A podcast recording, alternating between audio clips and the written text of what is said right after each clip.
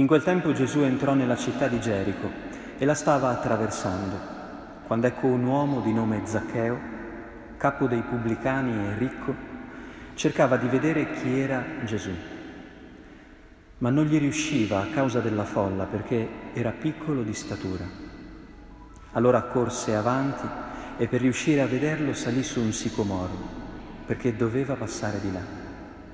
Quando giunse sul luogo, Gesù alzò lo sguardo e gli disse, Zaccheo, scendi subito, perché oggi devo fermarmi a casa tua. Scese in fretta e lo accolse, pieno di gioia. Vedendo ciò tutti mormoravano, è entrato in casa di un peccatore. Ma Zaccheo alzatosi disse al Signore, Ecco Signore, io do la metà di ciò che possiedo ai poveri, e se ho rubato a qualcuno restituisco quattro volte tanto. Gesù gli rispose, oggi per questa casa è venuta la salvezza, perché anch'egli è figlio di Abramo. Il figlio dell'uomo infatti è venuto a cercare e a salvare ciò che era perduto. Parola del Signore.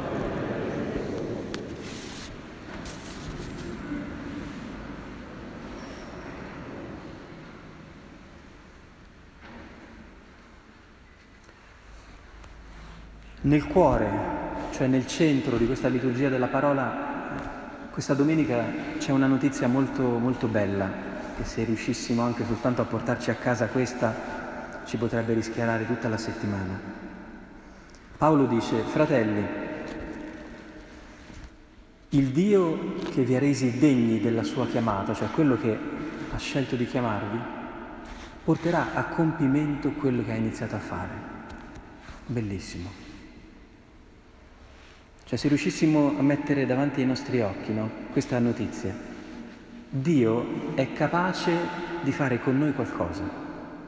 Cioè ci ha chiamato, eh, vedete, esistiamo perché qualcuno ha avuto l'iniziativa, non noi, ma non solo, ci ha chiamato all'esistenza e poi anche a compiere questa esistenza, cioè a far sì che questa vita sia felice, giunga dove deve arrivare, in cielo. Ecco, la bella notizia è che Dio è capace di fare questo cioè di portare a termine ciò che ha iniziato.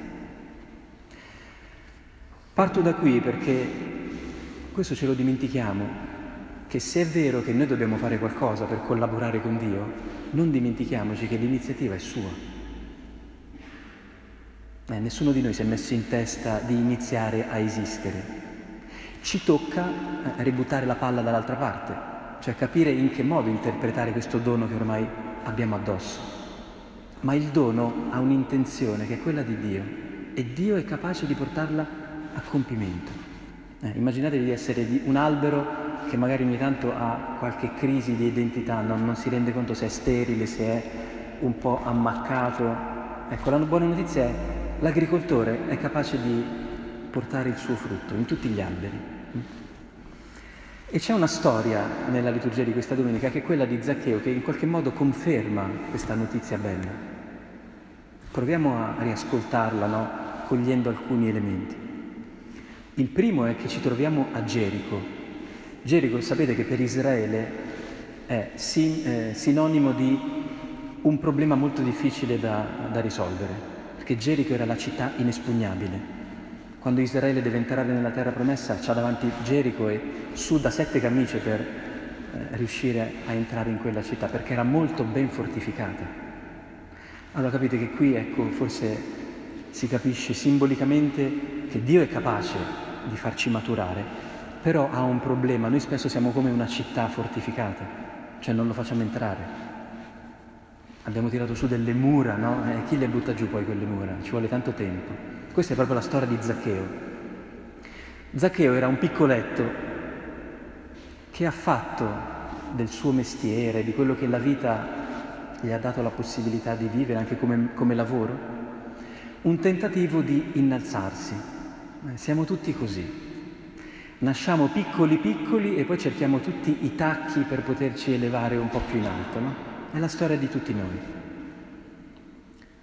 Accumuliamo titoli magari studiando, accumuliamo prestigio lavorando, ci sentiamo bravi e capaci perché magari organizziamo una famiglia, dei figli, tutta la vita no, la, la spendiamo nel cercare di tirarci un po' su da quella piccola statura che abbiamo, perché siamo un mucchietto di polvere, no? Però dobbiamo sentirci importanti no? a fine giornata. Allora ecco che cominciamo a scrivere il nostro curriculum. E Zaccheo fa così. Riesce addirittura a diventare un pubblicano, che era un bel lavoro, perché oltre a riscuotere i soldi per il governo romano, si potevano fare anche un po' di creste. Eh? Quei lavori che non finiscono mai, eh, che ci sono anche oggi. Che tu hai eh, il lavoro in bianco e poi c'hai quello in nero. Eh? Tutto il mondo è paese. E Zaccheo era proprio uno di questi. Però capite bene, era uno che si era un po' affermato, ma immaginate come lo guardavano gli altri. Uno che collaborava con i romani e che tutti sapevano aveva, aveva dei soldi su cui non pagava le tasse. Pensate che sguardi riceveva ogni giorno Zaccheo quando passeggiava e andava a prendere il caffè al bar. Sguardi di odio, sguardi di invidia, sguardi di gelosia, di rabbia. Quindi era il classico uomo no, che aveva imparato dire, ad avere un bel conto in banca e delle belle opportunità, ma dentro di sé aveva accumulato tanti sentimenti negativi che erano arrivati contro di lui come delle onde, invidia, disgusto, rabbia. Quindi era una persona che faceva finta di sorridere, di essere felice, ma gli mancava la cosa più importante, sentirsi in pace con se stesso. Ecco perché quando sente che passa Gesù, è che ricordatevi che per un ebreo voleva dire passa la salvezza di Dio, gira la ruota della fortuna dalle tue parti, Zaccheo fa di tutto per cercare di acchiappare qualcosa da questa occasione. E allora sale. È l'ultima grande arrampicata sociale che fa Zaccheo davanti agli occhi di tutti. Sale su un albero. Perché? Perché era piccolo. Però sapeva, dice il Vangelo di Luca, che Gesù doveva passare di là. Questa è un'espressione molto interessante. Perché noi nella vita non proviamo a fare tutti i nostri stratagemmi per cavarcela, per sentirci un po' più, più grandi. E ci dimentichiamo che Dio deve passare di lì, prima o poi. Cioè Dio ci aspetta al varco, al varco dei nostri espedienti. Prima o poi Dio deve passare di lì, lì dove noi ci sentiamo un pochettino arrivati, no? Perché abbiamo fatto tutti i nostri sotterfugi, ma un giorno c'è un capolinea per tutte le nostre manovre un po' clandestine. E Dio passa proprio di lì. Quando giunse in quel luogo, c'è un'espressione eh, misteriosa e, e straordinaria. Gesù alzò lo sguardo. Voi direte, beh certo, Zaccheo stava in cima all'albero. Ma sentite cosa dice Gesù quando alza questo sguardo. Zaccheo, scendi subito perché oggi devo fermarmi a casa tua. Ne ho bisogno io. Ho voglia che tu mi ospiti. Voi provate per un istante a mettervi nel cuore di quest'uomo piccolino a rivista che da una vita però aveva il cuore duro duro, perché nessuno gli voleva bene, nessuno lo guardava con amicizia. Gli passa Dio sotto i piedi e Dio dal basso gli dice questa cosa. In quel momento Zaccheo ha capito la lettura della sapienza che abbiamo proclamato. Cosa diceva il libro della sapienza? Che Dio davanti alle nostre miserie si copre gli occhi, non le guarda. Cosa vuol dire? Non che non sa che esistono, ma non indugia come facciamo noi quando vediamo il male, no? Che lo guardiamo con obbrobrio e facciamo sentire l'altro in colpa per avere quella lebbra, quella macchia. Dio no. Dio quando vede il male lo scorpora subito dal volto di chi lo sta indossando. Questo vuol dire che si copre gli occhi davanti al nostro peccato. Ma soprattutto, bellissima questa espressione, dice così, tu ami tutte le cose che hai creato e non provi disgusto.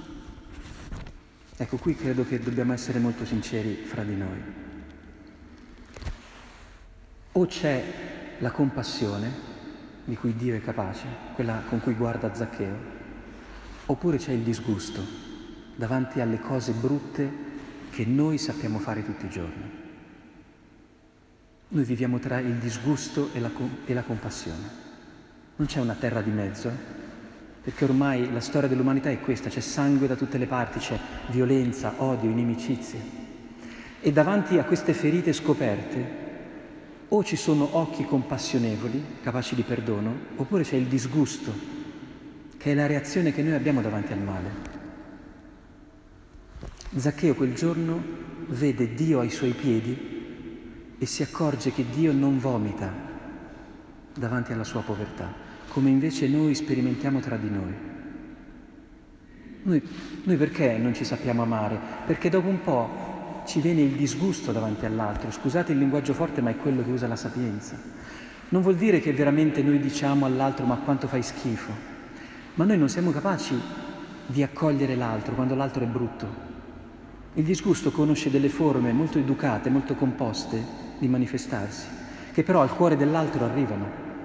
Io lo vedo quando uno non mi sta scegliendo, si sta allontanando da me, anche se fosse solo un millimetro. Capite? Quello è il contrario della compassione, che invece Dio ha per noi sempre. Perché? Perché ci ha creato Lui, siamo usciti dalle sue viscere. Come può guardare una mamma il suo bambino? Anche se dovesse sbagliare, anche se dovesse finire molto in basso, lo guarderà sempre come qualcosa di meraviglioso, come qualcosa da cui togliere il sangue e dirgli vivi, la mamma ti dona la vita, così fa una madre, no? Ecco, Zaccheo in quel momento lì, capite, si sente generato da Gesù, che è lo sguardo di Dio su di noi. Ed è per questo che casca dall'albero come una pera cotta, come un frutto ormai maturo. Perché noi siamo maturi quando incontriamo questo sguardo, non quando siamo bravi, ma quando scopriamo che per Dio noi, cattivi o bravi, esistiamo, valiamo, ci saremo per sempre. Questa è la chiamata di cui siamo degni, che non c'è un prezzo, un, una prestazione che, che deve convincere Dio di quello che Lui pensa di noi. Quello che Dio pensa di noi lo ha scritto dentro il suo cuore il giorno in cui siamo venuti all'esistenza. Valiamo tanto, valiamo quanto suo figlio. Quando Zaccheo fa questa esperienza, cioè scopre di meritare senza alcun merito la compassione di Dio, casca a terra, invita Gesù a casa sua e succede un'altra cosa molto bella, che decide lui liberamente di fare delle cose per gli altri. Ecco Signore, io do la metà di ciò che possiedo ai poveri e se ho rubato a qualcuno restituisco quattro volte tanto. Noi abbiamo, abbiamo sempre un po' paura no? di quello che Dio ci può chiedere di fare, sia fatta la tua volontà, speriamo bene, no? Ma Dio, ma cos'è che vuole? Vuole che da noi esca fuori il meglio di quello che siamo capaci di fare. Cosa pensiamo che voglia Dio per noi? Questo, no? che diventiamo felici vivendo come vive Lui, amando, donando agli altri, mettendoci a servizio degli altri, perché questa è la vita. E quando Zaccheo incontra la compassione di, di Cristo, senza che bisogno di dirgli fai questo, fai quest'altro, lo fa Lui, perché? Perché è l'amore che riceviamo che tira fuori altro amore. Capite quanto poco, ha poco senso rincorrere le persone a, a dirgli che devono fare questo e quest'altro, anche per motivi sacrosanti? Quando mai la nostra vita è cambiata perché qualcuno ci ha rincorso, eh, obbligandoci a fare degli atti di amore? O ci vengono da dentro, oppure sono sempre dei comandi esteriori che durano poco. Alla fine di questo racconto si dice Gesù svela poi un ultimo indizio di questa chiamata misteriosa. Gesù gli rispose, oggi per questa casa è venuta la salvezza, perché anch'egli è figlio di Abramo. Il figlio dell'uomo infatti è venuto a cercare e a salvare ciò che era perduto. Torniamo all'inizio. Non siamo noi che dobbiamo cercare Dio, è Lui che sta cercando noi. Sentiamoci così, fratelli e sorelle oggetto di una ricerca amorosa da parte di Dio, anche e soprattutto quando ci sentiamo un po' perduti. È bene nella vita rimboccarsi le maniche, fare tutto quello di cui siamo capaci per migliorare la nostra vita, ma non dimentichiamoci che la cosa più importante, questo riconoscimento che Zaccheo ha vissuto e ci testimonia, non lo dobbiamo cercare noi disperatamente, è Dio che non vede l'ora di mostrarci questa compassione di guardarci come ha guardato Zaccheo. Perché? Perché sa che anche se siamo perduti, ci siamo possiamo ancora diventare noi stessi. E perché sa che possiamo perdere tante cose noi nella vita e tante cose le perderemo, ma quello che non ci possiamo mai perdere è l'amore che Dio ha per noi, perché Dio quello ce l'ha in tasca, ce l'ha nel cuore. Anche se noi lo perdiamo, Lui non lo dimentica ed è pronto a tirarlo fuori, non appena ci rincontriamo, senza farci sentire in imbarazzo e in colpa per tutti i momenti che magari ci siamo persi per poter gustare questo amore e donarlo agli altri. Chiediamo al Signore in questa Eucaristia di poter cadere anche un po' noi dai nostri piedistalli, dai nostri tacchi alti, dai rami in cui spesso ci nascondiamo, per aprire le mani e accogliere questa compassione che Dio vuole donare a ciascuno di noi che ora diventano sull'altare il corpo e il sangue di Cristo.